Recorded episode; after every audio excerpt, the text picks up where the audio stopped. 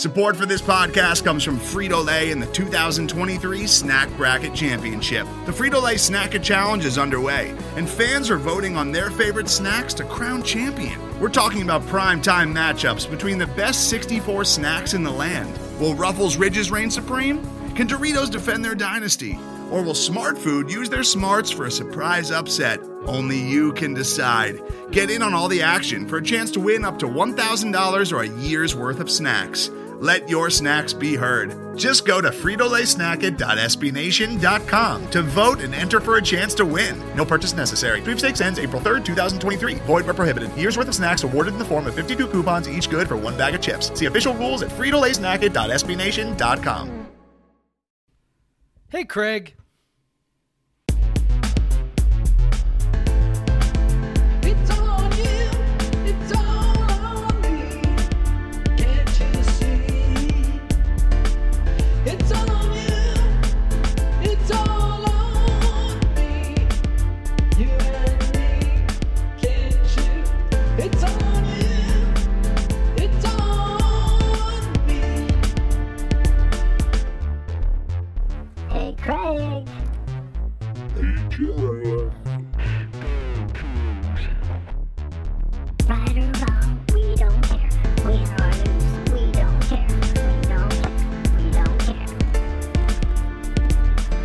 Hey, Jeff.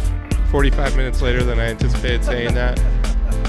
I fucking love technology. It's so great. Yeah. Fuck technology. It's terrible. Best laid plans. Start. Uh-huh. We're gonna start it early. Yeah. Get done early. You're not gonna be mixing at midnight. You know, it's gonna be great. 8:30. What do you think? Yeah, I can do 8:30. No problem. I get my kids to bed. We can do it at 8:30.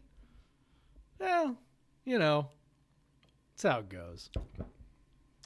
It's now Computers 9:15 while we're starting. So, so Yeah. just a little 9:15 inside baseball. um, And your your beer is is no longer cold. my beer is no longer cold. Um, it's not. It wasn't even that warm to begin with because I like. I drove to Peaks and Pints and I got it, and then, and then, uh, I don't know. Like I guess in just like the two minute drive home between fridge to fridge, uh, maybe while I was looking for other beer, like it, it got a little bit warmer, and so it didn't get Yep. cool like cooled down in the fridge. So yeah, it's just we're we're having a great time over here, over here at at uh, HQ West. And this is Podcast versus Everyone, episode 161. I'm Craig Powers. With me, as always, is Jeff Nusser. And Jeff, That's you know, me. if if if if I was still singing the the intro song, I'd be would it be the two out of three ain't bad or or the Yeah, fuck it yeah. goes? Um, it would be it would definitely be something like that. And the hilarious part is like 2 out of 3 felt like something not as good as 2 out of 3 like No. because of that loss to Washington was so shitty. But yep, it, it's it's funny like since we recorded last we're, they've gone 2 and 3 Yeah. and two and you one. know, that ain't bad. That's not or 2 and 1, right? They've won 2 out of 3. That that shouldn't be bad, but I don't You know, when I was it at- that way. you know, I, I, I went up uh, uh, three out of four days driving up to Seattle for sporting events. Went on Saturday to that game. You know, once again, made the mistake of going somewhere in Seattle to eat before. And once again, they were in, like incredibly slow. So we missed part of the start of the game. Like I, I just, uh, I will never learn. But hey, we went to the, the Hard Liver Barley Wine Festival at Brouwer's Cafe, and I had some uh, steak frites, and I, you know I can't complain about that. I did have one of the worst beers I've ever had in my life. We can talk about that in the beer section. But you know, Yeah. then we went Brow- to the By the way, UW and- Brouwers Brouwers is going to come up again in the beer section. So yeah, talk about that. yeah. too. I saw your saw your little beer.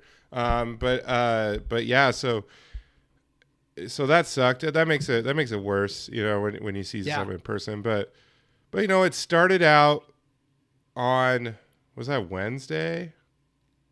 Was that last Wednesday when Yeah. they played UW? Yeah, last Um, Wednesday. Yep, yep.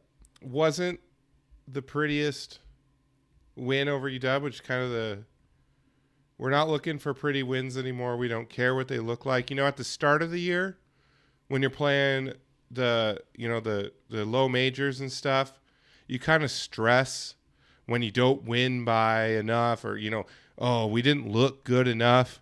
But now it's just like I don't care how they fucking win. Can they just win? After they've lost so many tough games, they were on a five game losing streak. So just you know they they played some shitty defense against UW, uh, and and but you know luckily UW's defense was just not expecting Mouhamed Gueye to hit ten footers Yeah. And w- and They decided like, that you know what? that- He's and- going to miss some of those at some point, and then he just never did. and decided to just let Fa Abogidi stand under the basket just in case Mouhamed Gueye missed those two pointers, those ten foot two pointers, um, and that was basically WSU's entire offense, and it worked perfectly. One point two zero points. Well, yeah, down the stretch, man. It was I, I I'm trying to remember now because it was like almost a week ago at this point, but um I, I want to say I think the last field goal by a guard by a non-big was like with like almost 13 minutes left in the game or something, Yeah. and I think all every other basket from there on out was uh was Fa or Mo, and then I think Dishon had one in there as well, and then Flowers hit some free throws at the end, and that that Yep. was it for the guards. It was crazy. I, Yeah, I'm not sure I've ever seen anything like that. 46 from FA and Mo, and then you know you add eight from Dishon, so you get 54 of your 78 points are are from your three bigs. Yeah, it's wild. Uh, and and you know Flowers gets 12 of the rest, and then not really much else from anyone else. But it was you know that's what UW was giving. You know UW really in this first matchup sold out to defend the three. And WSU, that's got to be one of the season lows. I haven't looked. Only took 17 threes out of 61 field goal attempts. Um, there was also kind of a heavier whistle in this game than we've seen in recent games in Pac 12 play. Uh, so WSU shot quite a few free throws and made quite a few, um, which, you know, wasn't the case the rest of the week. But, um, you know, so they really dominated that game. Offensive rebounding, that high low po- high post low post action. That that's just kind of the staple of any, uh, you know, zone beater offense, and it worked out. And, uh, but the one kind of alarming part was they gave up 1.08 to you know almost 1.1 points per possession to UW in that game. Um, yep. and and that was kind of uh, a, a harbinger of what was to come in, in terms of defense as they were playing their uh, what uh, fifth, fourth, fifth, and sixth games in the span of 14 days. Yeah. They uh they they fell apart in Seattle, man. It's I you know, there was that the, the game on Wednesday in Pullman.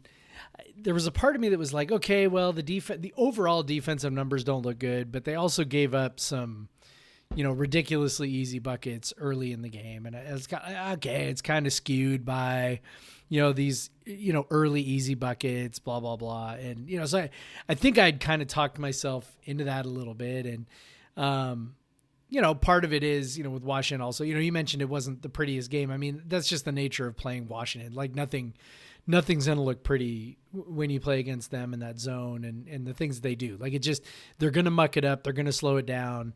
Um, you know, to beat the zone, the ball's going to go side to side a bunch. Like it just, it's just not going to be attractive when you're playing a, playing a team like that.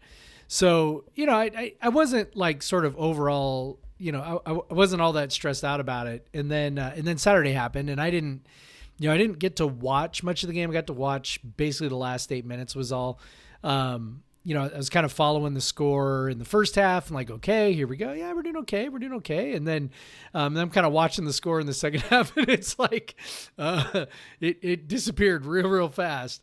And, uh, and then I watched the last eight minutes and, and, you know, we just could not, um, just could not keep anybody in front of us. Uh, and I think, you know, I kind of wrote about that on Monday. I, you know, I was trying to figure out what to write and, you know, I was, I was just kind of looking at stuff and, and looking at stats and, and trying to figure some things out. And, I, you know, I just, I just think that we're really tired. Um, and, and, you know, I think some of that, we'll t- obviously talk about Oregon State as well, but, you know, we allowed uh, Oregon State to score 1.32 points per possession. And, you know, for context, this is a team that was, you know, the Cougars were allowing uh, up until these games against Washington, they were allowing about I want to say about like 0.92 or 0.91 points per possession in conference Yep. play. Um, it was something like that, and they were. I think they had just. Um, I think they had just dropped to two, second overall in the conference or something like that, um, behind I think behind UCLA, and so you know, but still, you know, like I think they dropped you to know- two after the first UW game. I think they were still been, barely hanging on the fir- uh, to That the top been. spot. so. Yeah. either way, one of the best defenses in the conference in conference play, no matter how you want to look at it. Um, and then they go and they play Washington twice and they play Oregon State. And, and neither of those teams are any good really offensively. And they allowed 1.08, 1.12, and 1.32, um, which is just absolutely absurd. And I, and I think some of it is, you know, I, I was kind of, after the second Washington game, I was like, okay, I think I think I'm kind of legit concerned about the defense, and then, um, you know, that obviously played out against Oregon as well. I, it, for us, I think the big thing is this: you know, so much of our defense is predicated on effort and being in the right spot and just playing really hard, because we don't have out, outside of Fa and and Mouhamed Gueye, we don't have superlative athletes, right? So it's not it's it's not like you know Arizona that you know smothers people or or UCLA that smothers people. Like it's um, you know our good defense is is kind of a different, little different brand of good defense, right? And um, you know when you've played as many games as we have, and, and you know playing uh, I think two or three more games over the course of uh, over this time period than they would normally play. I- you know, it's just you really start to see it in that game against Washington in the second half, and then against Oregon State, same deal. They just could not stay in front of anybody, and they also gave up a ton of uh, of free throws, and uh, you know, Yep. and, and also they didn't force a lot of turnovers either. So if you kind of put all that together, you go, okay, so what what are maybe indicators of tiredness? Um, sending the other team to the free throw line, not stealing the ball because you're a little slow on reaction, and then um, again, just the eye test of watching guys unable to stay in front of guys. Um, yeah, I, I just think they were really tired, and I think um, you know this upcoming weekend coming home, I think is going to be huge. Um, just being at home, you know they're they're not going to be well rested before the Pac-12 tournament, but you know whatever. I guess I, I just you know this this schedule's unusual and it's it's packing a ton of games in, and Yeah, um, you're adding don't- I don't know how you account for that. So You're adding three games in these three weeks that weren't supposed to be there. right, Um, you know, with with adding the Oregon game, adding adding the UW game, and adding the Oregon State game, those Yep. were all supposed to happen earlier in the year. The the UW week was supposed to be a, a bit of a break. You know, you have Yep. one game on Sunday. You you have a whole full week off after traveling to LA. But no, instead you're playing UW in the middle, and obviously UW had to deal with that too. You know, so it's not like the only excuse. Um, but you know, in these games against UW, it, it's kind of wild. You know, we thought just let Terrell Brown get his is what we thought. In the first game, they didn't, and UW still played pretty good offense, and he didn't have he wasn't much of a Yep. factor. The second game, he was a huge factor, but also he was kind of the worst part of their offense. Like he he took he got 25 points, but he took 21 shots and 12 free throws to get there. So he's basically an, a you know, and, and only one assist. He wasn't like setting everyone up. He was bending the defense a little bit, and he did force WSU, I think, into using more zone, which is just Dear not God. working. Like this zone It's is so not bad. working, and so that let guys like Daejon Davis and Emmitt Matthews, who do not play in the first game, were huge in this game. Uh, Davis had five assists. He had nine points. Hit hit three of his four field goals. You know, three of six from the line. You know, he got to the free throw line. Emmitt Matthews, he had 15 points. It only took him, you know, 11 shots to get there and four free throws. He had five boards, three offensive rebounds. Nate Roberts, uh, who was really ineffective in the first game, he made all he, you know, he had a bunch of easy buckets, and, and he was causing havoc on the offensive glass. Um, you know, overall they did fine on the offensive glass, but there were some really crucial times when they couldn't get a Yep. board. Um, and, and because the defense isn't playing as well, uh, they're they're kind of more likely to give up a bucket after they get that offensive rebound. Um, Yep. But yeah, it's it they it. I don't know what the fascination with is with the zone. I get it. You know, if you feel like you're not stopping guys, uh, for if you're trying to limit penetration, but they're still getting in the middle yeah. without They were having to dribble. It's like an easy Yeah. pass or it's you know two easy dribbles to the middle because we're just Yep. not we're not good at the zone. Like UW plays their zone all the time and they're Yeah. only okay at it. Like they're they're not even an elite defense by any measures and they play their zone constantly. And they and they have built a roster to play that zone. And they're and they're they're not great at it. And we're just throwing it out there usually in the second half. And it's just giving up points. zone I don't was- know. It was Yeah, go pretty good last year, right? Like w- without having any, you know, synergy data or anything like that that says, you know, how I would say it was pretty good like you know what the points per ago. possession were. Yeah, I, I feel like it was still pretty good last year. Uh, You know, again, this it's totally anecdotal, right? Because we don't have synergy data to back back up, um, you know, what the points per possession are when they're running certain sets. So you know, I get all that, but you know, it's it's it's bad this year, and that's and that's pretty Well, and- obvious. And, why is you know you look you look at it. What who did they have at the top of the zone the last two years? Who do they have at the top of the zone now? right, right, Like yeah, it's. you have. I mean, you, you, went from if- going your tall, your your shortest guy was six three the last two years in that zone, and now your shortest guy is is you know five five whatever five eight five nine five ten whatever you think he actually is, um, and then your second guy by the way is six feet tall, so good luck I guess. Like Well, and even- a very even if- different prospect. even if even if they're not playing together, usually one of them's on the floor, so you still have one guy, and right, you know it's you're taking away the strength of a lot of your players, which is man to man defense.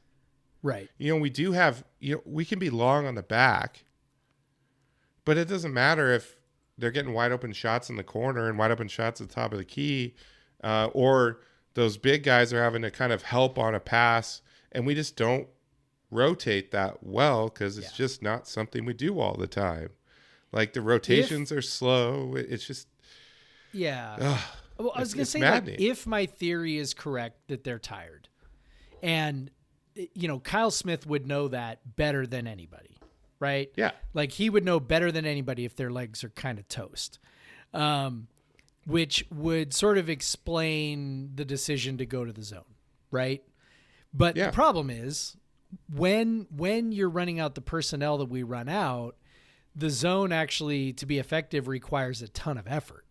Like it's not, you know, if you're running guy, you know, if you're running a bunch of dudes out there who are, you know, six five, six six, six seven on the perimeter, and You they can sort of hands. alter shots just by being tall, then, you know, yeah, maybe you can catch a blow on the defensive end by running zone. But the that but the problem is we can't, right? Like the way the players that we have, they're not you know they're not resting at all if you run a zone. And if they do is this is what you get right? Which is which is what we got you know a pretty shitty zone that really didn't prevent a lot of good shots. I mean the times when the zone has been effective this year um, tired legs or not have, have really just been when people have missed shots. And um, that does happen. I mean sometimes it's not a bad strategy to dare people to shoot but um, you know, it really has been very dependent on whether the other team is hitting shots. And and has much less to do with the way that we guard people in the zone. you know, and we we harp on the defense a lot because this team is very much built on their defense, and so it's it's frustrating when when the defense is something that loses the game. Um, because really, what the UW's output per possession wasn't too terribly different from Wednesday to sa- sa- Saturday. Yeah, it was about the same. Little, but bit- a little bit WS, better, but about the same. Went from 1.2 to 1. Flowers goes off. Absolutely cannot miss in the first half. Drops 30. It, it, I mean, if you tell me he's having that game, wow, because he did barely, you know, he had 12 points the first game. But FA, they did not give him, the, you know, they were kind of, they, they paid way more attention to the middle. FA, one offensive rebound in this game after 10 in the last game. And then you have Noah and Tyrell just combining to do very just struggle. Uh, Noah one two of 13, three turnovers. uh, and then Ty three of twelve, and just a turnover, which is you know pretty standard for him. But uh, but you know when you have two of your biggest shot takers going, Going what, five of twenty five yeah, five of twenty-five, and 2 of ten on threes. two of ten on threes. It- you're you're kind of fucked, uh, and then and then you don't have Fa just getting you know clean. They still rebounded offensive rebounded pretty well, but they weren't getting like the easy putbacks that they got in the first game because it wasn't Fa Yep. getting them. And Fa is f- far and away the best at getting the ball like r- converting his offensive rebounds back into points because he usually is just in the best position and with his athleticism he can he can get in there. But um you know D- Dishon's very good at it too. I put Mo at a far away three on, on in terms of converting the offensive rebound points. But but uh but yeah so FA doesn't you know barely a factor. It takes four shots you know. I, I I mean he's a factor on defense but just not on offense and you know Rodman doesn't do much, and he puts 21. You you get 21 minutes from Rodman, and and he's not giving you anything offensively, which is normal, but you kind of hope he gets a couple buckets, you know, and um and and and it's and and he's he's such a good on-ball defender, and you're and when you're playing someone zone in the second half, you kind of take away a lot of his uh what he does well. Um, so yeah, you get the 30 from Flowers and then not much else. And then so you drop from 1.2 to 1 point per possession, 15 of 43 on two pointers, which we've talked about the two point struggles with this team. And Thirty that five ultimate percent. 35%, Thirty five percent in that game. which is gonna be funny when we talk about the next game. But but but but yeah, this is just frustrating. I mean, it's it's not entirely out of the realm of possibility of what you would expect our offense to do against their defense. But when they just went 1.2 on Wednesday and they go 1.0, Yeah. Yeah. That's It's frustrating. I mean, it's they they couldn't, you know, they again, as someone who didn't, you know, really watch the the early parts of the game, I mean, you know, late they just they just couldn't get they couldn't get inside, you know, and, and I mean, they couldn't get really, you know, inside you- at the start either. It was just Flowers Yeah. Hitting five three pointers in the first half, you know. I mean, just as we mentioned, you know, they changed up the way they were defending. Um, you know, and, and look, I mean, you knew after Wednesday they were not good. like they were They weren't going to let us beat them in the same fashion. Like that just was not going to happen. You knew that there was no chance whatsoever that they were going to allow Mo and Fa to, you know, essentially put Roberts in that spot repeatedly uh, again. And then you also knew that there was a 0% chance that Terrell Brown was only going to take like, you know, 13 shots. Like that, that just, that was impossible. You knew it wasn't going to happen and it didn't happen. So, um, you know, what we failed to do is we, you know, we, we failed to adjust back. Um, you know, and this is something that that we've kind of talked about, you know, off off the off the podcast. And so, you know, I don't want to go, you know, super deep into it, but you know, I've had this feeling just for a while this season that just like virtually everything with this team has just been just kind of a notch below where it needs to be. Um, and you know, some of that is you know players and the way they're playing.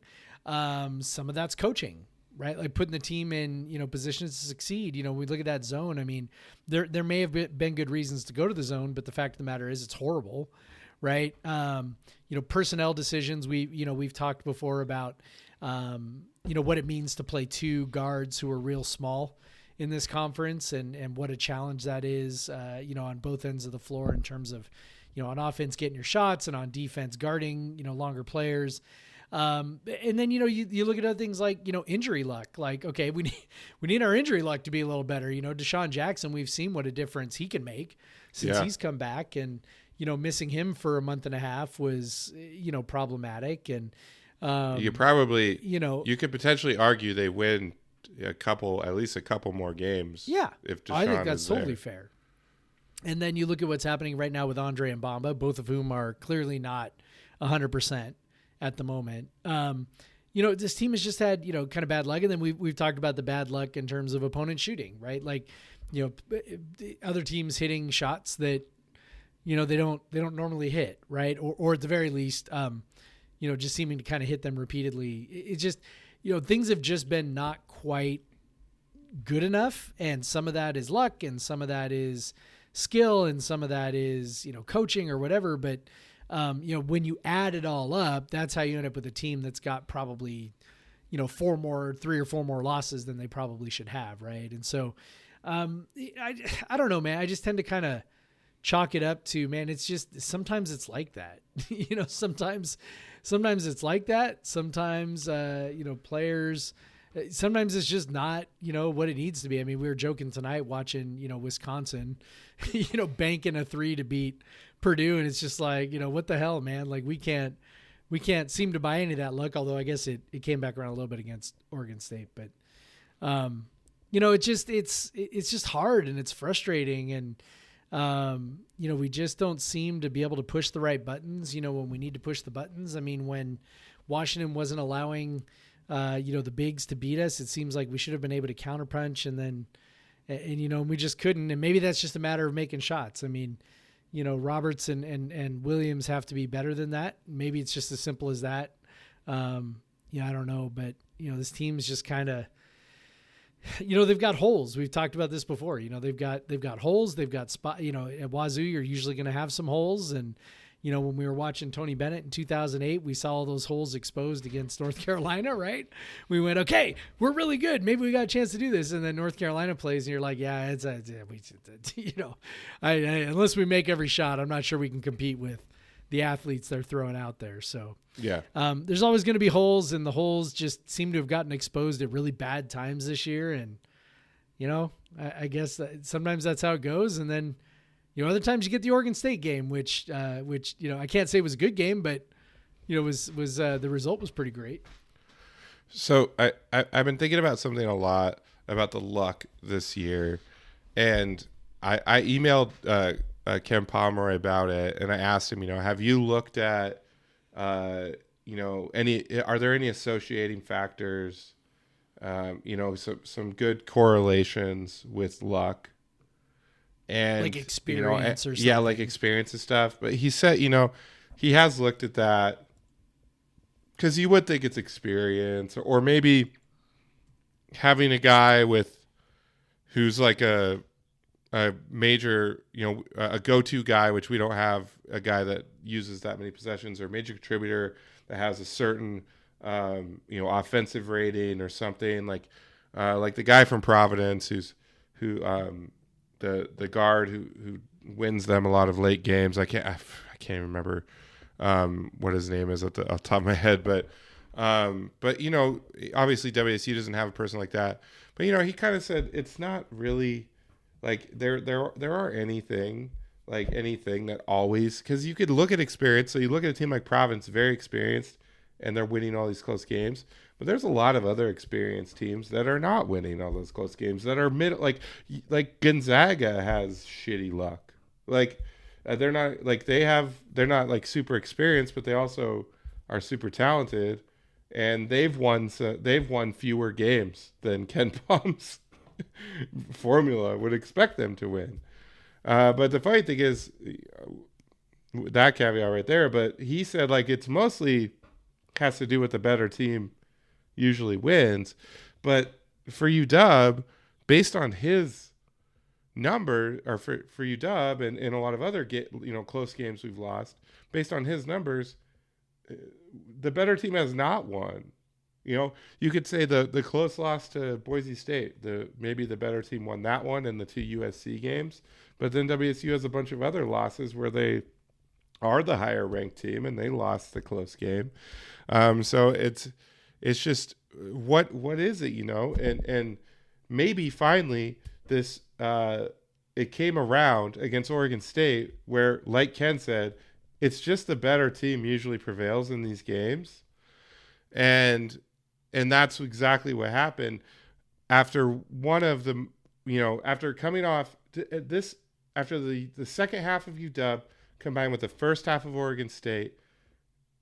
Cougar Twitter, Cougar fans were absolutely lit so bad. I mean, I was pissed obviously we're always a little more pissed and slack than we are on Twitter. Um, but it's but it's Yep. uh so it was so bad that the the team had to turn off their replies know on so Twitter funny.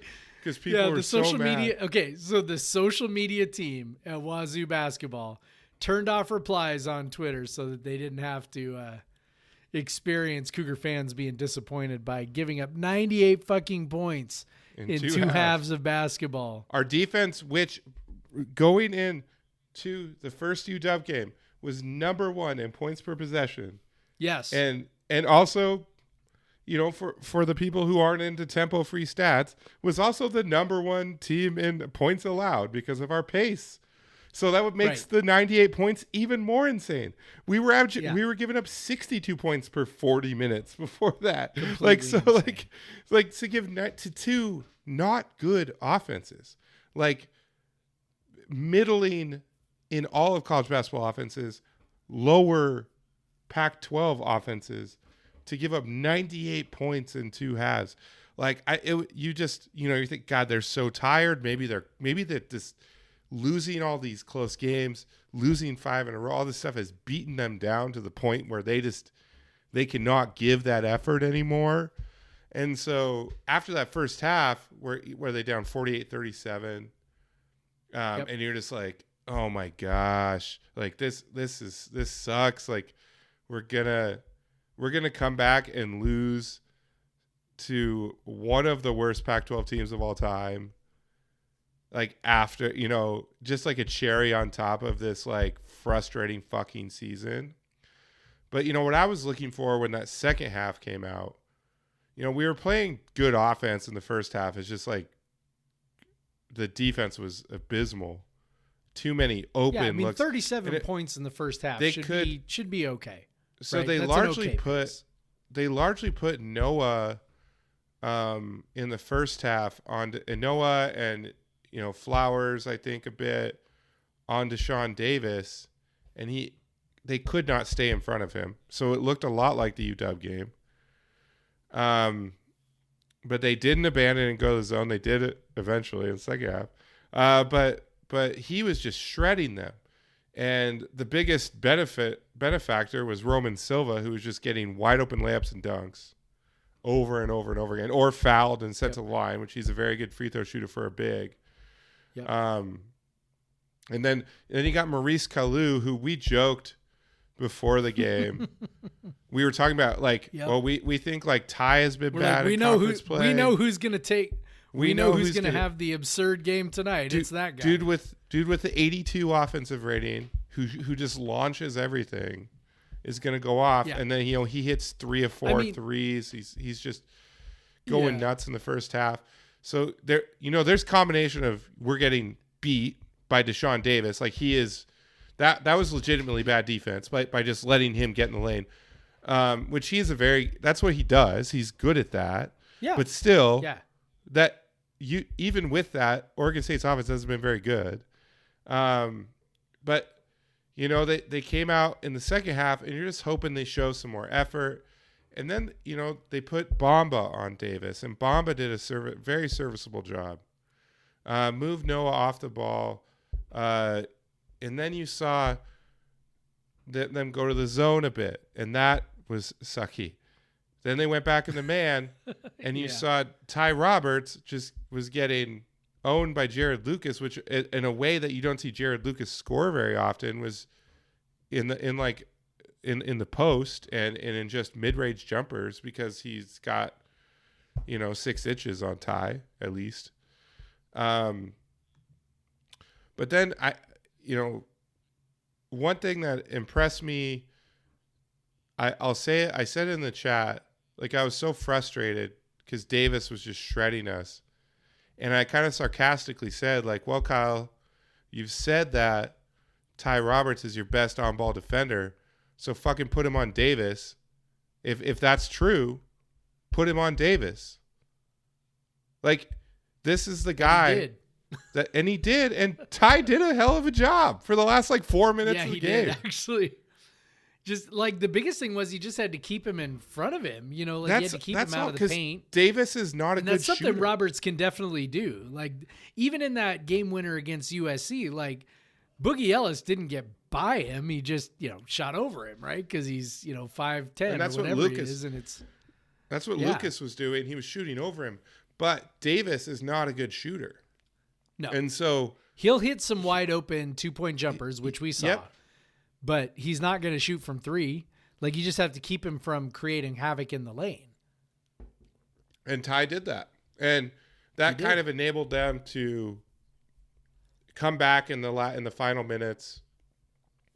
And and and I'll say and then the move to put Noah then off the ball onto Lucas uh Yep. was very good cuz Noah just kind of shut down Lucas. Except he fouled him once and got him a couple free points, but other than that, um, he was just denying Lucas down the stretch and in overtime.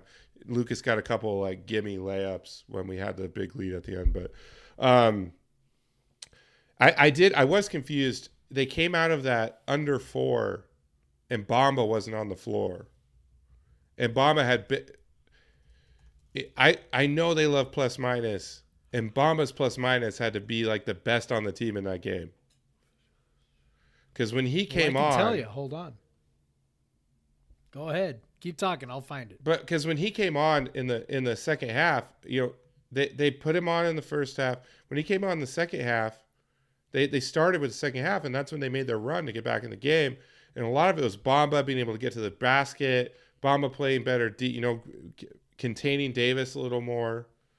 Um, so it was a little it was a little uh, surprising to see, but I will say they ended up putting him in with about two minutes left, and that's when they really made their push uh, to to win uh, or to, to he might have been. It's entirely possible to think he's on a minutes restriction too, Yeah. uh, oh, 100 percent. Yeah. just because he he hasn't played much. All right, so here's your answer. Uh, Bamba indeed led the team at plus eleven, tied with uh, Flowers, who was also plus eleven. So there you go. Man, how bad were they when Flowers came off the floor then? Because he played 41. he played 41 of 45 minutes. Yeah. And, Of and- and 45 so, minutes. So, so, wow. So they must Yeah, they were minus five when he and they and they only won uh, by yeah they only won by they won by six. So he's minus five when they were off. They were minus five when he was off the floor. well it'll be more than that right like I don't know because if they were minus five Well, and were- plus six if they're plus six when he's on the floor and minus five no, when they're off plus eleven. they would only He's win plus- by one He's plus eleven. He's plus, plus 11. Okay. They won by six. so they've minus So five were minus five when for those four minutes he was Okay. off the floor.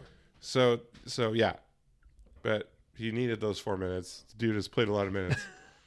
um, Catch a breath. but overall, this Efe is by this, the way, Efe by the way was minus ten. Ugh. they yeah, He did not have they didn't they didn't even he got almost no time in the second half. He really struggled with uh with the big guy Roman. Uh, Roman Silva, yep. is.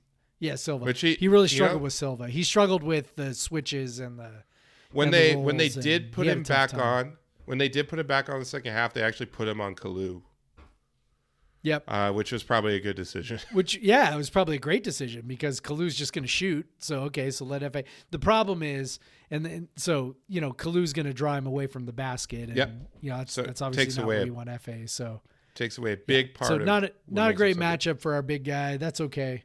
We still love him. Uh, Dishon Jackson had a great game. 16 minutes, uh, 10, 10 points. points. six I rebounds. hit them free throws. um, Yep. But Yeah, five, except for the free throws.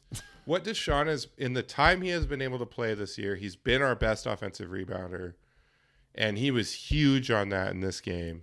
And that's that's not a shock, by the way. Like we knew that from last year. Like Yep. he, the rebounding is so much be- like on both ends. The rebounding is so much better when he's on the floor. On the offensive end, I I don't know. I, I can't remember. I'm not looking at it right now. Like I don't recall him having a super high offensive rebounding percentage last year, um, but he does get his hands on a lot of balls.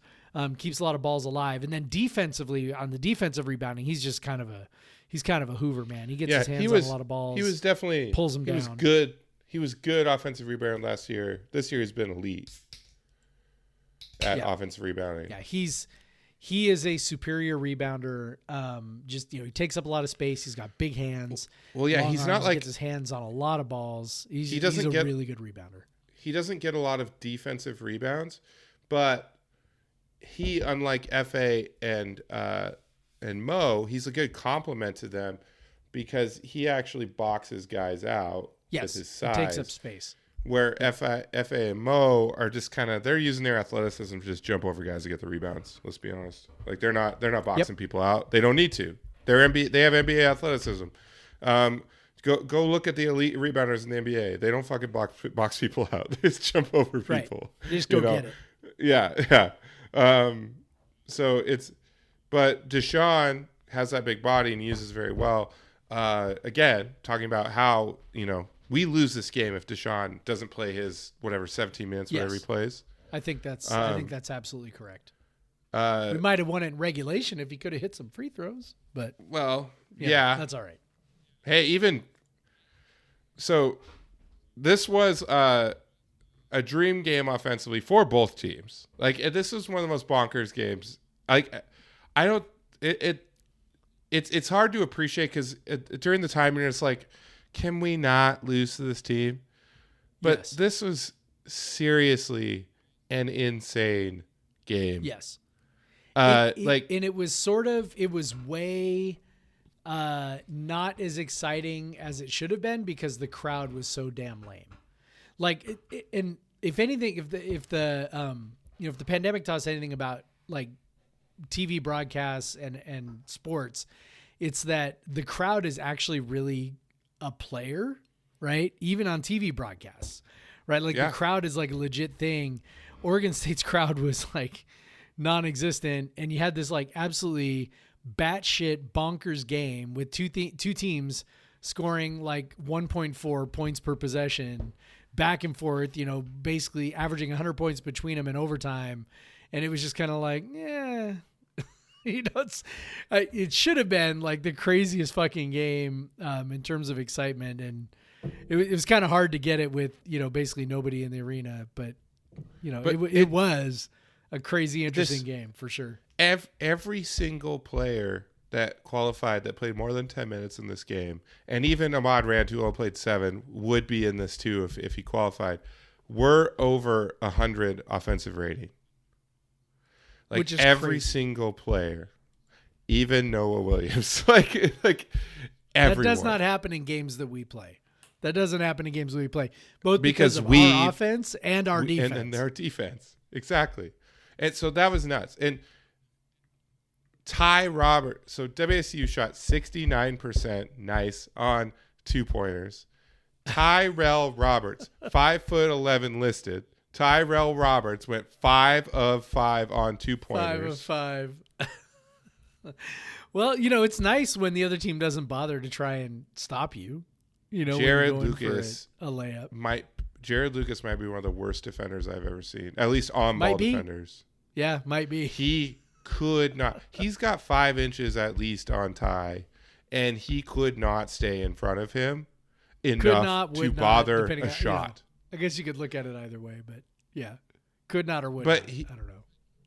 yeah or would not just would not even just didn't even Just care wasn't even Uh, really trying. yeah so he i mean if ty ty missed like a bunch of wide open threes in this game he has a huge game if he can just knock down those threes um biggest thing he shot three free throws in this game he had shot Woo! nine nine free throws in the previous 17 conference games before this. I tweeted out I tweeted out when he shot when he he drew the and one near the start of the first half. That was his Yeah. 10th free throw attempt of the of the conference season. And I had multiple people like that's insane, you're wrong. I'm like nope, it's it's true. Nope. Nope, 10 it's free- He's now shot 12 free throws and he missed the 12th, which would have won the game in regulation. I know that was But another free throw. to his could've won the credit, played played a hell of a defensive final possession to force the overtime, stopping the guy that had completely destroyed us. Did exactly what we're talking about, forced him into a jump shot, um, which he airballed by a long long shot. Um, so yeah, but it is insane. And then and that like the comeback in the second half. I mean, even you you gotta admit, like uh, you knew they were gonna get back in the game. Like Oregon State sucks. Like you knew Oregon State was not gonna blow them out as long as they didn't Well, give up. And so when they came State's out- defense is horrendous. Like we, Yeah. like there will be opportunities to score points as long as you, you know, keep your effort, your energy level up. And they did. You could tell in the first, you know, what you wanted to see in the first five minutes, second half, that they're trying. They did. They trimmed it to like eight pretty quickly, or like six, and then they they had it down. You know, they trimmed the lead down, and then it was just kind of a back and forth battle a bit to down the stretch. Um, finally got, uh, you know, I would even say like it wasn't like a super lucky ending of of of regulation. You know, you force an 18% three point shooter into a three pointer, a, a Yes. step back three pointer, contested three pointer. and, and he misses it. Well, yeah. And, and you on the other end, you had your 95% free throw shooter miss a free throw that would have won the game. I don't know. Like, we, I don't know if we got lucky there. But when we went to overtime, I had a pretty good feeling because we had just dominated basically the last 20 minutes. You know, we were plus 11 the last 20. And it felt like we kind of, and then by the way, we hit eight of nine free throws in the overtime after going 8 of 17. after going eight of seventeen in regulation. If we would have just hit that percentage in regulation, like Oregon State did, talk about luck, 19 of 20. yeah, 19 of listen, 20. say it with me, everybody. Free throws are random. Not that the overall percentage is random, but the sequence of free throws in any given game is going to be random. You're going to shoot eight of 17 for the first 40 minutes, and then you're going to hit eight of nine in overtime, including Mo Gueye going Yeah. four, four of four. After a 95% free throw shooter goes one of two to Right. set, like, our our 50% free throw shooter goes four Could of have put four, us up which, by, by the way, with 15 seconds to go. he yeah. has hit he has hit eight of his last nine. Yeah, You know, Maybe maybe all those jumpers in that UW game like Maybe. fixed something for him. I don't know. Like maybe That might have been getting off 20 jumpers, it was just like a nice workout for him cuz he hit 3 of 3 in that game. And then he hits fo- 4 of 4 in this game. Uh, I'm sorry, 5 of 6. 4 of 4 in the overtime. Uh, maybe he had it. the one of the really one of the like we'll talk about Mike. We'll get to Mike. Uh, he deserves all the all the praise. But like Mo had one of the quietest 19 point performances. Like I did not re- I looked at the box score. I did not realize that he had 19 points. yeah. Um, and he hit seven of seven. Again, this team, which is still last by a by at least a percentage point in conference play in two point percentage, shoots sixty nine percent. I you know I was talking to some friends after, and they're they're like, you know, wow, it's nice to see us get to the bucket. And I'm like, yeah, it's nice. It's nice that we did it and we didn't just sit back and launch threes, which by the way we still did, but we hit 42% of them, so that's pretty yeah, good. Yeah. Um, we still took 26 of them. yeah, but it's Oregon State's defense is so bad. Like they're Oh so God. bad. Like it, So it when Ty Roberts is getting five layup. I mean, one of them was a really incredible finish, but when he's getting Yes. three other, and then one was a nice little finish uh, on the foul. So three wide open layups. Two of them were in half court. One was kind of half transition, where he just they just didn't. They were all back. They just didn't defend him. Like he No, like, they didn't. They didn't saw- rotate. They just watched They- him go. they- he- They just you saw him him, run all the way to the bucket. It was like, hey, look at that. He You just get get. to I felt like he kept looking around, going like, "Where's, where's the help defense coming from?" And then we, it's like, we did get oh, to see his I his guess it's not coming. because once he saw that hole, he was like there. Yes, You know, Yeah, and there was a couple times get- where he had a nice little burst for sure. We did get our bank three in this game from Noah, which We Noah did. deserves a bank three. Come on. Yes, he does. um, and then and then and then Mike, man, like this is you need performances like this late in the season when the legs are tired and the defense ain't working or or you know other guys aren't aren't working and um and it helps to you know we've talked about we we do turnover avoidance to the fault but turnover avoidance was big in this one They only turned it over eight times in what's you know, seventy five possessions. Uh, that's pretty damn good. Um, and so Yeah.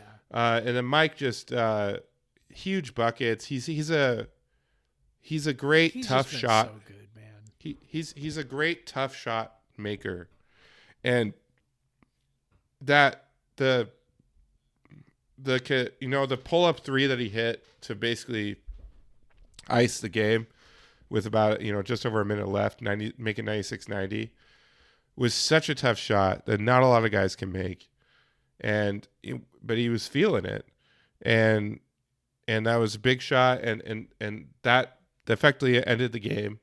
Uh, you know, you're up six with the minutes ago. Uh, it, it kind of felt like we had already ended the game a little bit earlier, but you know, whatever.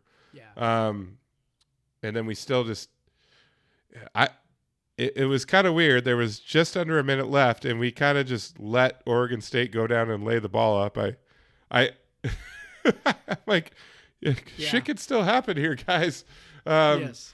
uh, but but you know, I guess they just had to be on brand for the game because Oregon Yep. State just let Mo Gueye dribble down the middle of the court and dunk the ball like with, Right, and with then like we let 15 them come back with and then with lay it up. with two seconds left or whatever. so it's wild. Like this, one point four one points per possession. One point four. Whenever it's over it, KenPom rounds up, but uh, highest per play in confer- in a conference game in the pack in the KenPom era, which goes back to the 0102 season. So we're talking we're looking at the most effective Did offensive not realize performance. that. Yeah, it's, it's third overall, highest against a Pac-12 team, Pac-10, Pac-12 team in the KenPom era. We just saw like literally history, like that. We we there's been we've played teams as bad as this in conf- like Pac-12 has had some pretty bad teams at that time. Some Cal teams, some other Oregon State teams, even some Oregon teams. Um, it never have they put up 1.4 points per possession in league play in the last 21 years or 20 years, I guess. So that was Yep. pretty impressive. Uh, and they needed all of it. yeah, to to survive in in overtime. 103 They point. did. It's so funny because we always focus so much on the per play and the tempo free, but then you look at there was 200 points in this game. I know. Two. There's something magical points. about. Well, it was like you mentioned that, um, you know, that you didn't realize how many points you know Mo had scored in the game, and I was like, this is such like an NBA box score, right? Like you got you got someone with 27, you got someone with 19, you got a you know three guys 12, 11, and 11. You know, guys off the guy bench scoring double digits. Right, you got a guy, you got two guys off the bench scoring in double digits. Like, it's just, yeah, it was a very NBA, very NBA type box score um, in a, in an almost NBA type, you know, time frame. Right, forty five minutes. Um, yeah, just funny. It, you know, it was a fun game. Mike Flowers, I just like I can't heap enough praise on the guy. Um, he just has been, you know, so so good, and obviously he's had some bad games. I mean, you know, players are gonna have bad games. Like I don't. I, our our fans seem to tend to focus um, a lot on on guys' bad games um, instead of focusing on you know the good things that they do and you know Flowers. I mean, we're looking at a guy who scored 27 against Oregon State, 30 against Washington. Um, had 12 against UW in the first matchup, and you know had a- had a little run there against UCLA, USC, Washington, where he was just kind of so-so. But um, you know, scored 23 against Oregon. I mean, the, the guy's the guy's a baller, man, and he's um, you know, unlike you know other guys who seem to be getting you know real real tired, um, you know, he seems to be able to at this point sustain his energy, and that's uh, you know that is huge. That that's huge for this team, and you know, huge for maybe trying to win a couple games this weekend. Uh, you know, it'd be really really tough for them to push their way up to uh, up to fourth. Um, if they do, there's going to be a multi-team tie. Yeah, I would was gonna say, like- um, you know, in my Monday column, I wrote there would be a three-way tie. There actually be a four-way tie because it has Washington would be have to beat Oregon, Yep. and we would have to beat Oregon, and Colorado would have to lose to Utah, and there would be a four way tie for fourth, and I have no idea how the tiebreaker Yeah. would work out on that. Um, because so it's because if we tie with Colorado, they beat Arizona, so we that that's the tiebreaker. If we tie with uh, uh, Oregon, they beat UCLA, so that's the tiebreaker. Uh, so we just can't. Those are the teams that we could tie with in fourth place, and so we can't. right, but it know, would be a four way tie. It, it has to be. If it a four- happened, it would be it- f- it would have to the- be a four way. That's the only way it can happen. And then I'm guessing it would be the record against the other three teams or something. Um, probably which i would have uh, yeah again like like i wrote on monday like I, no desire at all to try and figure that try and figure They're that probably out, like even if they win these two games, they're probably going to be like a six seed. yeah like- you would think that's probably right But I I, But- I didn't want to get in too okay. much into into like the seeding because we'll just know that after these games. no i mean it's the, the number of because of the bunch in the middle it, just the number of uh you know possibilities is, is just way too large so yeah, it's it's and and but even the most likely possibilities are still like it's it's very unlikely that WSU could finish fourth and get a bye. Like Yeah. it's very unlikely, even if they win. seems Even if they win, Yep. even if they win their two games, they need a lot Yeah, of stuff that, to happen. That loss to Washington was was kind of the big one. Like that Yep. was you really needed to win both of those, and then you know basically You need to win all five. right? You need to, yeah, you So- needed to win the last five. Yep. So, but that's okay. I mean, like, listen, if they win these last two games, they will finish with 11 conference wins, right? So they'll be 11 and 9. Uh, it'll be their first winning record in the Pac-12 in 10 Yep, years. that's the that's the real Um, stakes for me. those are big. is- thi- those are big yeah. things, man.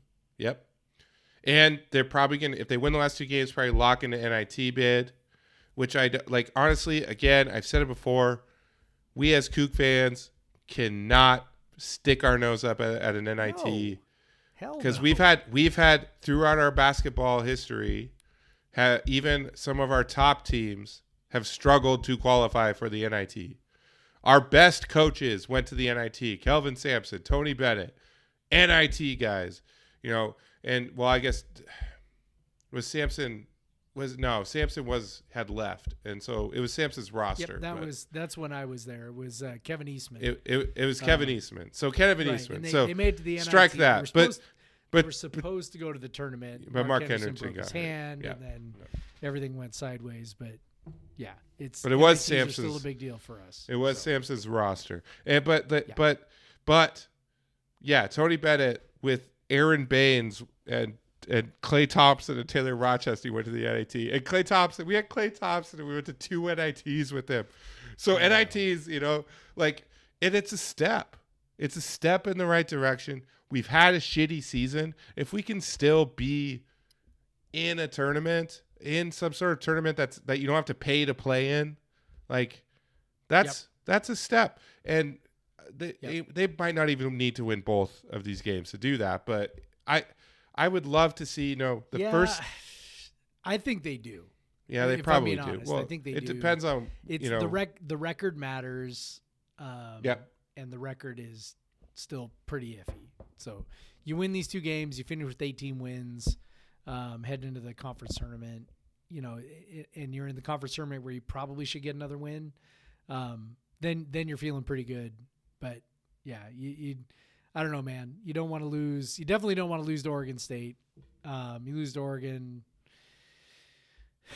You know, whatever, I guess. But it's uh you know i would say nit is looking maybe a I little can, I can tell that- you very that much that the Pac-12 is not going to want us to beat Oregon. no no So I am- not. I am not looking for and I'm, that I'm game. fully expecting to get refed in that game yeah, Hardcore. that game is also on CBS, which I, I had forgotten until this week. Uh, so we'll be there. We, we'll have to be loud, and, and maybe we'll Yes, get we on will. national. Maybe we'll get on network TV, Jeff.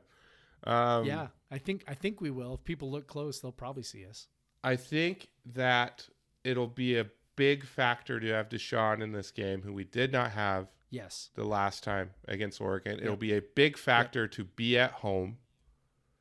I think these teams are pretty close in capability. Oregon has a higher ceiling I, I think that's that's for sure. But in terms of their average ability, I the Oregon State game. If we lose that, then fuck, man. Like my bachelor party weekend is just gonna have the worst goddamn start, and we might have to cancel it. Just go home. No, I'm just kidding. They cannot lose that game. I yeah, I do not want to. I do not want to go through Friday and and leading up to the game on Saturday uh, with a loss. Heck That literally would be all we would talk about. That would be my Oh entire gosh. bachelor party. It would be us It'd talking be about we lost to fucking Oregon State. So horrible. don't. There's the every reason they should be able to. The the the encouraging thing about the repeatable part of what they did against Oregon State that they can do again is the fact that they got easy shots in the paint. Yes, And and so you, it didn't would not expect Oregon State's defense to be better on the road than it was No. at home. and I would expect ours to be better at home. Um, I, I I think Oregon State played one of their best games of the year against us. Honestly, at least offensively, they. I mean, we talked about Calloo and other guys just filling it up. So figure out how to stop Dashawn Davis. You know, make shots, beat Oregon State. Oregon, that should be a fun one. I think. I think it's be close. Um, I am hoping Dishon swings it for us. Uh, did Bamba Bamba play in that one? I'm, try, I'm trying to remember. Yeah, I think so. Yeah, that was. Then he so. sat the next couple out after that. I think is what it was. Um, so yeah, what you know that that first Oregon loss, you know, obviously offense wasn't, you know, was kind of what we expect, you know, at this point.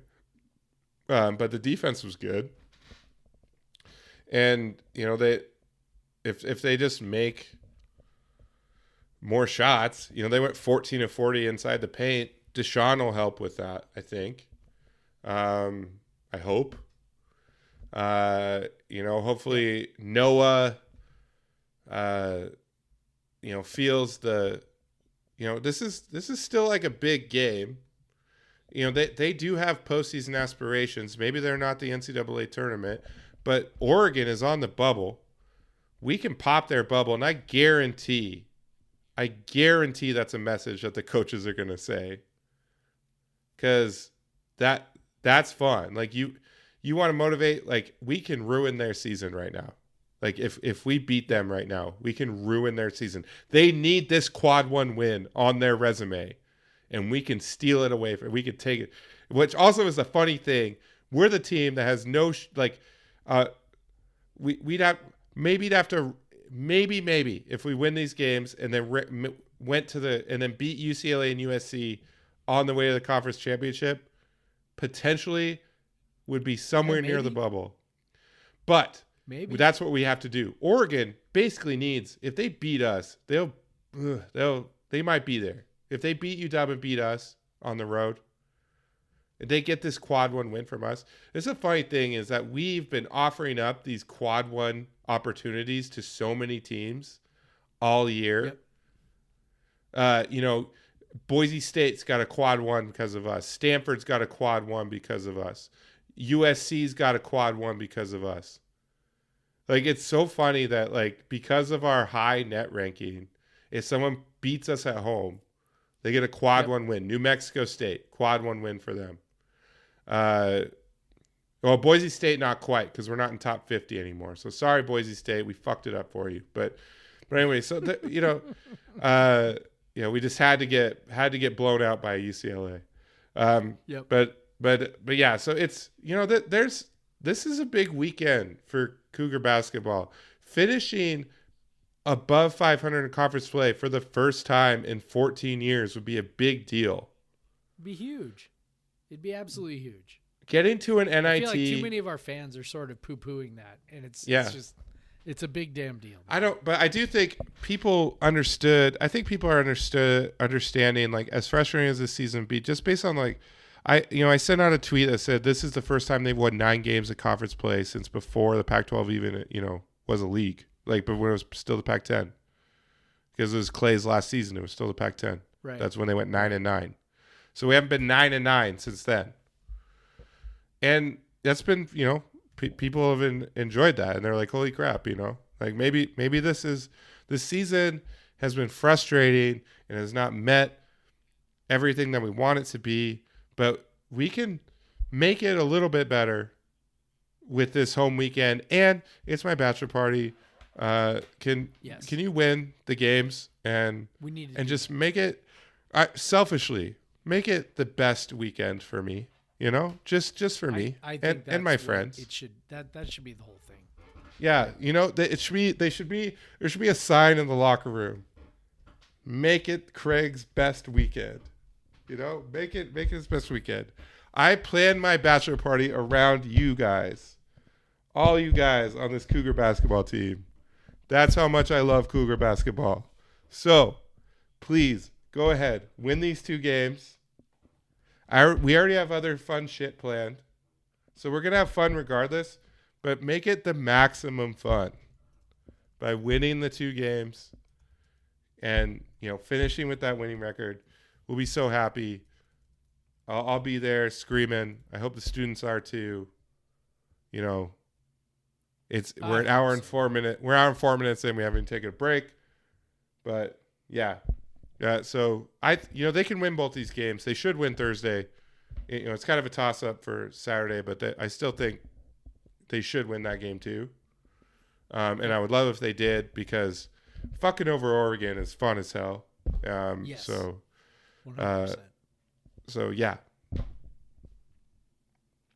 that's what that's what I have. That's my argument for it. Make me happy. I agree. All right. I agree. All right, Jeff. Let's let's go to break. Then we'll we'll talk the women's team who has already done something historical, and we got to talk about that. But let's take a break.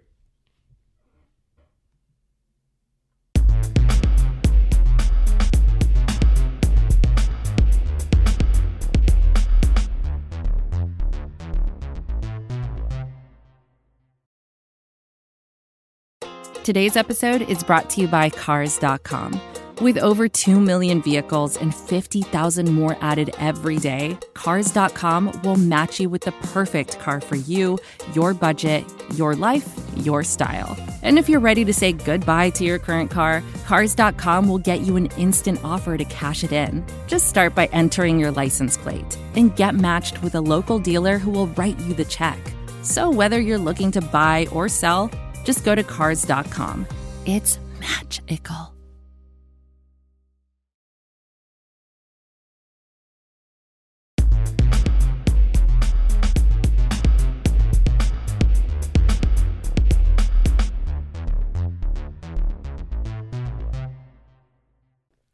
And we're back. All right, but we, before we talk about this amazing uh, women's basketball season um, that still has not been properly recognized, uh, let's let's let's recognize some quality beer, Jeff. Uh, so, what are you drinking? Well, I was drinking. Well, an hour and five minutes ago, you were Yeah. drinking. well, it was both that, and also I started drinking it at eight thirty when we when we were supposed to start recording. Um, so this is the uh, It's now Reuben's 10:20. Brews. I know Reuben's Brews uh, Supreme Triumvirate 10th anniversary series. So they've they've uh, so it's Reuben's Brews 10th anniversary, and uh, they've got um, you know a series of 10th anniversary beers. Um, I picked this one up at, at Rainier Growlers, not from Costco. I would like I would like to note. Um, so this is uh, a collaboration with uh, with Brow. I know, right? Collaboration with Br- Brouwer's and Bottleworks, and uh, it's an Imperial IPA of their uh, triumvirate beer that um, you know apparently is is always on tap at, at Brouwer's and, and Bottleworks, and so they made an Yeah, it's, Imperial it's version their house IPA, basically. Yeah. Yes, um, and so it's it's a you know it's a pretty classic West Coast IPA. It is absolutely delicious. Um, love this beer. It's fantastic, and um, would not would not hesitate to drink another one. I will say that um, the other uh, the other one I saw that was uh, in their 10th anniversary series was an amber ale. Um, which I thought was sort of hilarious because and and like you know each one of these cans has a little um, you know descriptor on it or, or whatever where they, they just kind of talk about what the you know what the beer is and um, so the the amber ale was was sort of like you know we're, we're imagining a world where amber ales end up you know dominating uh, the beer scene like like they did you know 10 years ago I think it'll um, happen which I thought was, was pretty funny. It's you know I- entirely possible. Um, I don't like them, but you know it's uh, it, they're just it's it's too they're they're too caramely too sweet for me. Um, I Yeah. don't, I don't really like that. 100%. But, um, but it's but it's also what uh, it's also what got me into you know craft beer ten years ago. So you know whatever. Yeah, great beer. Great beer. Very excited. I'm, I, you know, uh, when I when I go to Rainier Growlers, I can't you know resist but you know pick up a bunch of stuff. So I've got I've got some other fun things to uh, drink through over the next couple of weeks when we record, or maybe I'll bring them to Pullman with me. yeah, there you go. Uh, so I obviously you know that I have, um, and, and say I shared with you my uh, list of cellar beers I'm bringing to Oh Pullman. my god! Yes. Um, Holy cow! Uh, but yeah, so that's uh, uh, Amanda just said, "How long until you're done?" I'm gonna say 20 minutes or so. okay. it's Um, good to know that it's not only my wife that does that. She'll send it. When are you coming to bed? And I'm like, Yeah. I don't know. You know, at some point. but yeah, well, it was my daughter's first birthday today. Amanda's parents are here for that. They're staying the night. My office is off of the set, the extra bedroom, um, so I'm preventing them from going to sleep. So sorry, blame technology. We would be done by now. Um, uh, so uh, yeah, I'm pretty jealous about that Supreme Triumvirate. They didn't have the cans at Peaks and Pints. They did have it on Crowler, but I didn't want a Crowler of it. Um, so uh, that did sound like a delicious one. I could have had it at Brouwer's on Saturday, but I did try barley wines mostly. Um, I did try one of the worst beers I've ever had. Um, so JW Lees is like a classic barley wine maker. Um, they do also different cask treatments. You know, uh, they'll use brandy and uh, and bourbon and obviously all, all other types of ca- cask. Um, this particular one, I believe it was a brandy cask treatment. It was from 2010 barley wine. It had been fucked up at some point. Uh, it it was it had so it was pretty funny. I I ordered. I had a friend with me, and she was just like, just order, you know, just get me whatever barley wines you order. I'll just I'll just get the same ones. So I ordered one for each of us, and the bartender was like, "Well, it's a bit much. Um, maybe you should just order one four ounce pour." Uh, so I was like, "Well, that's a bit alarming." So yes, and it literally had it had sour notes. This is a 12 year old beer that was also in a cask, like it was on cask. Um, so it was you know, uh, so it had just been collecting all sorts of uh, funky, you know, had the funky yeasties that it started out with that have just soured it up, and it also had a very distinct flavor of that really shitty peanut butter taffy Halloween candy that's in like the black and orange wrappers Yeah, yeah, yeah. like the wax Yeah. wrappers that like your worst neighbor would give you growing up. Um, I don't. I think they're called peanut butter surprise or some shit like that. They're awful, and that beer tastes like that, and it was awful. And I should have known that's why uh, WC was going to lose to UW because I had such a shitty beer uh, right before I went. Um, but anyway, so what am I drinking now? Uh, I found out this week about well, I had known about this brewery, but I, what I did find out this week, it's a it's a what do you call a nano brewery, like very small brewery, um, called Breakthru Brewing out of the Seattle area. They they list Kent, as that must be where they're brewing. Um, Kent on on their their cans. Um, are uh, it is a Coug run brewery. Um, I did reach out to them. I'm still waiting on um, on uh, uh, Alex, uh, who uh, runs a brewery there, uh, to get back to me um, on it on you know a little bit more information uh, on the brewery itself. But I do know that they're kind of only package and draft now. You can't like I don't think you can go visit them or anything. They're very small. But they're doing some good beer. I started with Chilly Bin New Zealand style Pilsner. Um, so they used two uh, New Zealand style hops, Nelson Sauvin and, and Riwaka, New Zealand hops, New, Nelson Sauvin and Riwaka. And then they used Phantasm in there, which I've talked about before on the podcast. It is a powder derived uh, from a grape, a wine grape. Um, basically, uh, it, it, and so it, it's it, it they've found it. It gives like nice IPA notes, and so I, I had that, and and that was created in New Zealand. And so Chilly Bin, New Zealand style pilsner. Chilly Bin, I'm guessing is some sort of New Zealand uh, description for a. Okay. I know um, the answer to this. yeah, I what? know the answer to this. Yeah, go ahead. a so okay so my my wife sarah likes to watch uh, tiktok videos all the time and there is a uh, a guy an actor from new zealand who loves to uh, make videos talking about english uh, american english words and then um, new zealand words for the same thing um, and i distinctly remember the chilly bin a chilly bin is just their word for a cooler Yeah, that's yeah, because that's what the chili says chi- bin is the cooler. it's chilly bin. It's got a nice like backdrop of probably like a New Zealand ski area or something, and then and then Yep. Chili bin is on top of like a cooler, and so that's what I figured. Uh, that's Yes.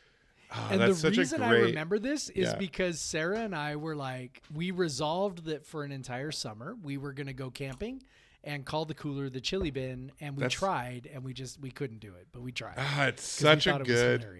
It's such a good term, It's and it's such it's a perfect. very It's kind perfect. of commonwealth term for something. A chili, chilly bin. Um, like, and that's spelled C H I L L Y. Like so, like chili, like the way, cold. not the the chilly bin is such a better descriptor than a cooler. Like, Yeah. it's a bin that's chili. Like, why would you call it anything else? I don't know, but it, yeah. and, and your kinda cooler's not supposed to cool things; it's supposed to keep cold things. Correct. You know, correct. keep them chilly. So I don't know. So yeah, New Zealand That- style that is- pilsner, that is a chilly bin. So there you go. very very tasty pilsner. Uh, well done uh, from Coug there. Um, and then I've also I'm working my way on another one for Breakthru uh, called uh, Hype Beer Checklist. Uh, so it's a hazy IPA. Uh, so it has this checklist down at the top. It says hazy or fruited, crossed off fruited, but hazy, check. Hype worthy hops or products, Nelson, Strata, Strata Hop Hash, those are hype hops. Uh, Phantasm, again, this beer also has Phantasm. Thiol, thiolized boosting yeast. Ooh. I, I, I don't know. That is a new one for me. It sounds uh, impressive though. uh, like and then it also says double dry hopped exclamation point oh yeah check Do you, we talked about double dry hopping you we did. have double dry hopping um so uh cos- so cosmic punch. So thiols are are the the flavor compounds in the i think that that they're getting from the phanta- phantasm as well the phantasm powder. Uh so uh what this um th- so this one's called bursty yeast bank tropic. So there's apparently they've made yeast now that kind of complement the thiol notes or thiol i don't know if i'm saying it wrong or right or whatever and so basically it just complements those hop flavors and, and it's like we're just fucking sciencing up ipas and it's a very good ipa it's got a good body um, real nice note. You can tell they used like something beyond just regular hops to get the the flavors. Um, very tasty, very drinkable. Um, it's a hazy IPA. What can I say? But it is it is pretty damn pretty damn good, and it's made by Coug. So Breakthru Brewing, go check them out. Um, when Alex does send me more of that info, I you know, and I and I have a feeling maybe we'll do something uh, with him at some point. Maybe have him on the podcast. Uh, we'll we'll pass that along. But if you do see Breakthru Brewing in, especially I think Western Washington probably is where you best can find it. Check them out. Like give them a give them a try because they are a Coug brewery. Um, and they're doing some fun stuff. So, uh, Breakthru, B R E A K T H R U uh, is how it's spelled. Um, so, Breakthru Brewing. But, Jeff, uh, now that we talked about beer for 15 minutes again, let's talk about uh, this uh, this women's hoops team who just set uh, the record for most uh, wins in the NCAA era, highest finish in conference play, most conference wins, um, and none of that was good enough, according to the other coaches in the conference, for Kamie Ethridge to win Coach of the Year, though. Yeah, Um, apparently not. T- Tara Oh, Vanderveer, it's so ridiculous. Tara Vanderveer, who may objectively be the best coach in the conference, but also has built a super roster that that is full of WNBA players and should go, you know, should win the conference, should go somewhere near 15, you know, 16 and 0 and did. Uh won coach of the year. Uh, I don't know, doing something your program has never done before seems like maybe you should win coach of the year, but what do I know? Uh, but hey, you know they they actually against that super team put up a one of the best fights they've they've put up. We we kind of already last week we were like they're gonna lose by they just don't lose this game by too much to ruin your net, and they didn't. They actually improved their net by Yep. three spots By only losing by because yeah, by they, only losing by they what lost by seven. They held Stanford to 61 points. Stanford has a bunch of fucking superstars on their team. Like th- we're giving up three, four inches at multiple positions. Because there's they're you know they're they have six two guards that have skills like Charlisse. You know, multiple six two guards that have skills like Charlisse, and and, and Charlisse is like five nine by the way.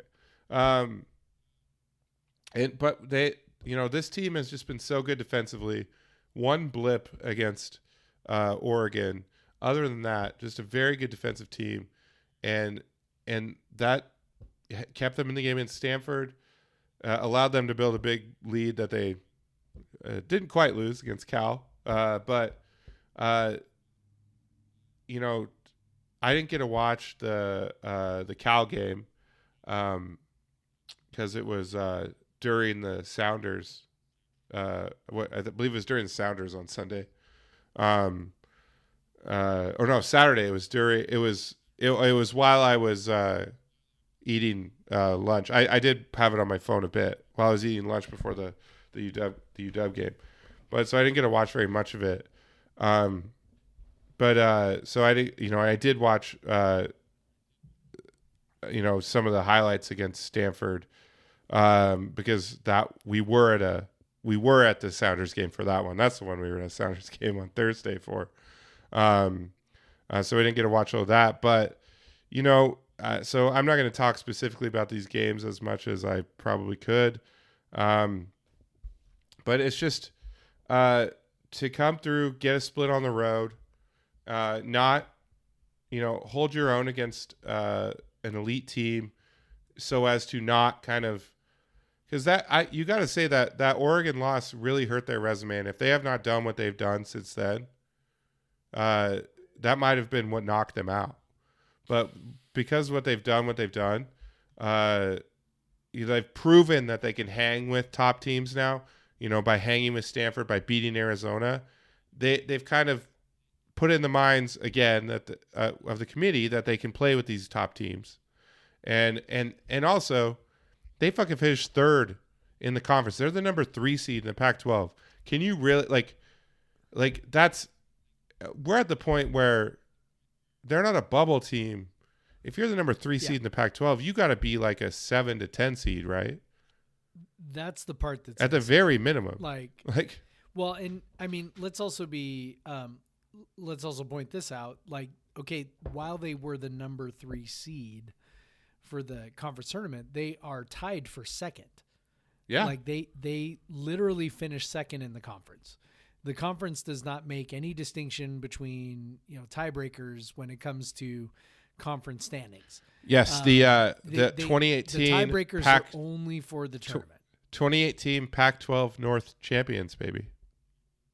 That's right. Can't take it away from us. so Uh, That's yeah, right. so go ahead. So, you know, we finished in a tie for second place with Oregon. Now, Oregon did beat us by 50, so whatever. But um, we did, you know, we Fuck finished that second. game. And that so, game was so weird. I know.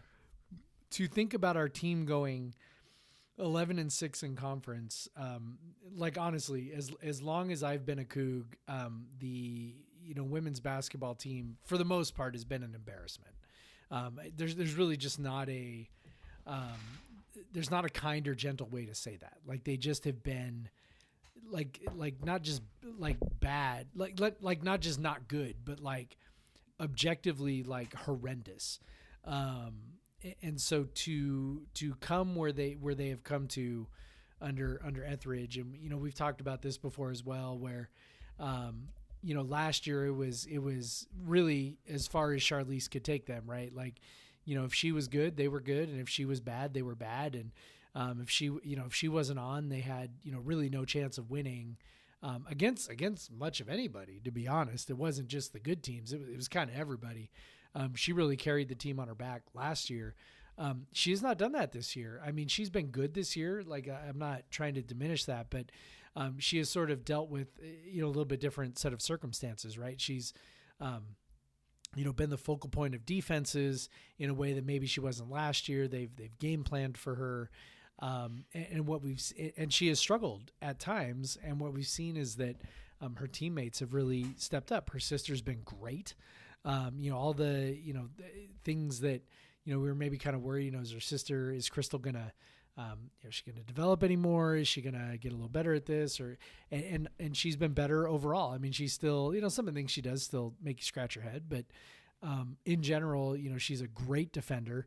Um, you know, good uh, good point guard. She her shooting has ticked up, which has really kind of made a major difference uh, for her contribution. And then you look at someone like Bella Murekatete, who was um, the co most improved Pac-12 Player of the Year. That's probably the most awkward title um, for an award ever. But um, They improved she the exact same amount. I know, I, I guess. Um, but you know, Bella has made a huge, huge step forward this year, and a large part of that was, um, you know, she figured out how not to get in foul trouble every Yep. game, and um, so she became a force uh, both defensively, which which she already was. Um, she just was having a hard time staying out of foul trouble, um, and then also becoming a force offensively, where. Um, you know, I mean, there were so many times last year where she missed bunnies, and we all just kind of went, "Oh my God!" You know, how many bunnies can she miss? Um, she's become an exceptional finisher. She just is. She's really um, one of the best, you know, uh, front court players in the conference. And um, so when Charlisse hasn't been on her game, which has been from time to time, you know, I, I think she is. This been. I, I won't say that she endured a, you know, a legit sophomore slump. Um, but the the sophomore year has proven to be maybe a little more difficult for her, um, you know, than the freshman year and even with that, um, the team is better. And it's better because you know because Bella's gotten better, because Krystal has played better, um, because we haven't even talked about you know Johanna Teder um, and how much better she has been. Um, you know, and then you look at you know a freshman like Wallack. I mean, they just you know they are just everybody is better across the board, and they are more dangerous. They are more uh, multiple in terms of how they can attack you, and, and the defense is still um, still nasty and still tough. It's and, better even. um, I know, think ma- the defense is yeah, better. it's better, and, and maybe that's why, you know, maybe that's why uh, Kamie wasn't the you know coach of the year.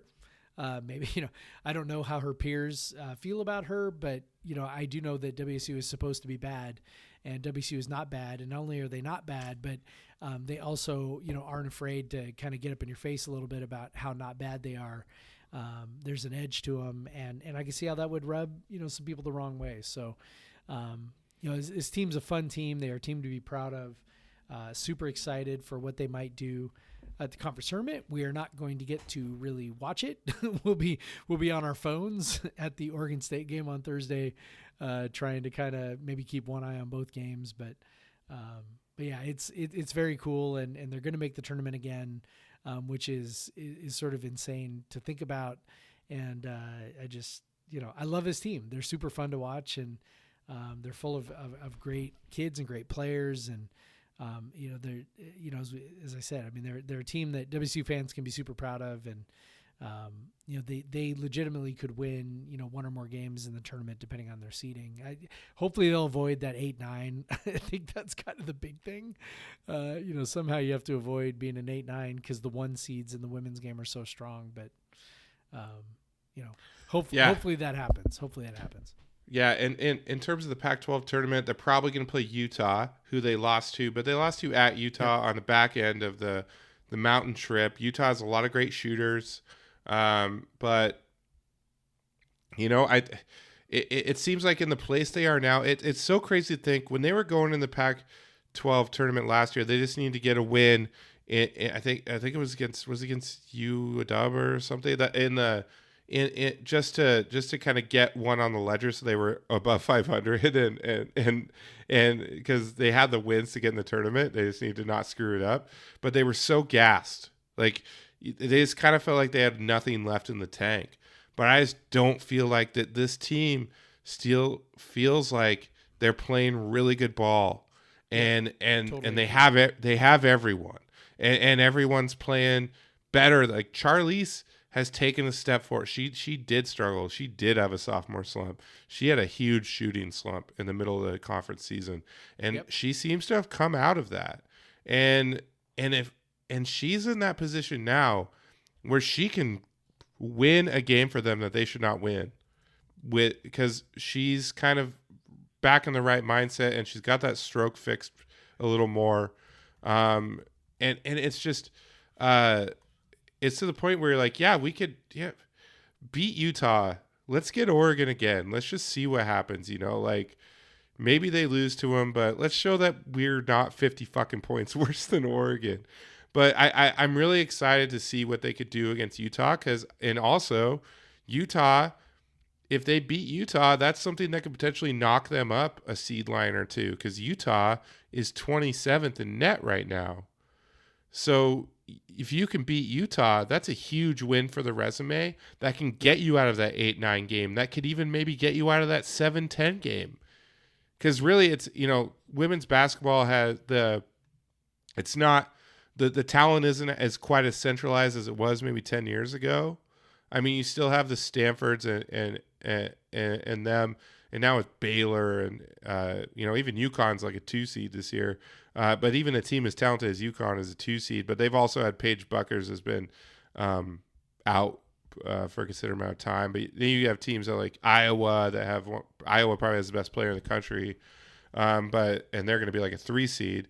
So you know there, there is it's a little more. There's more. I mean, there's just more women's basketball talent than there ever has been. Um, and so you're, you're kind of seeing the the fruits of all these a, like how the AAU program and the high school programs have built like since Title IX came about and and and and it's just you know since like the the WNBA was created and and and all this stuff and you're kind of seeing the fruits of that now. So yeah, it's it it'll be helpful to get up you know, it, a, any improvement you can on the seed line would be helpful uh, in terms of if you want to Yep. win not just one game, but win more than one game. Um, but you know, it, and they can beat Utah if they do that. It, it's you know they're at 20 wins. Uh, they have another kind of top 30 type win. Um, I, I- think you know, I, I, I still think last year, you know, Charlie Creme underestimated them, and that could be potentially Yep. uh, what's happening again this year. Um, Yep. But yeah, you know, uh, I, I, you know, I hope we get to watch. You know, I hope they get to play one, two, three games this week. That would be great. Um, yeah, just to see something amazing happen. Uh, but uh, I guess you know, after all the technical difficulties and everything we've had, it, it's time to wrap up.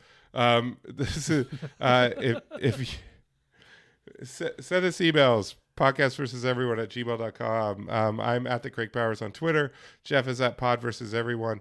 Um, i uh, uh, yeah jeff i you know instagram i just you know it was my daughter's first birthday if you want to see a picture of her uh, at craig w. Powers. That's the content you come for. Uh, and and so uh, after all that i'll say after all the shit that we've gone through to record this goddamn episode I will say go Cougs. Go Cougs, Craig. Black Lives Matter. Black Lives Matter.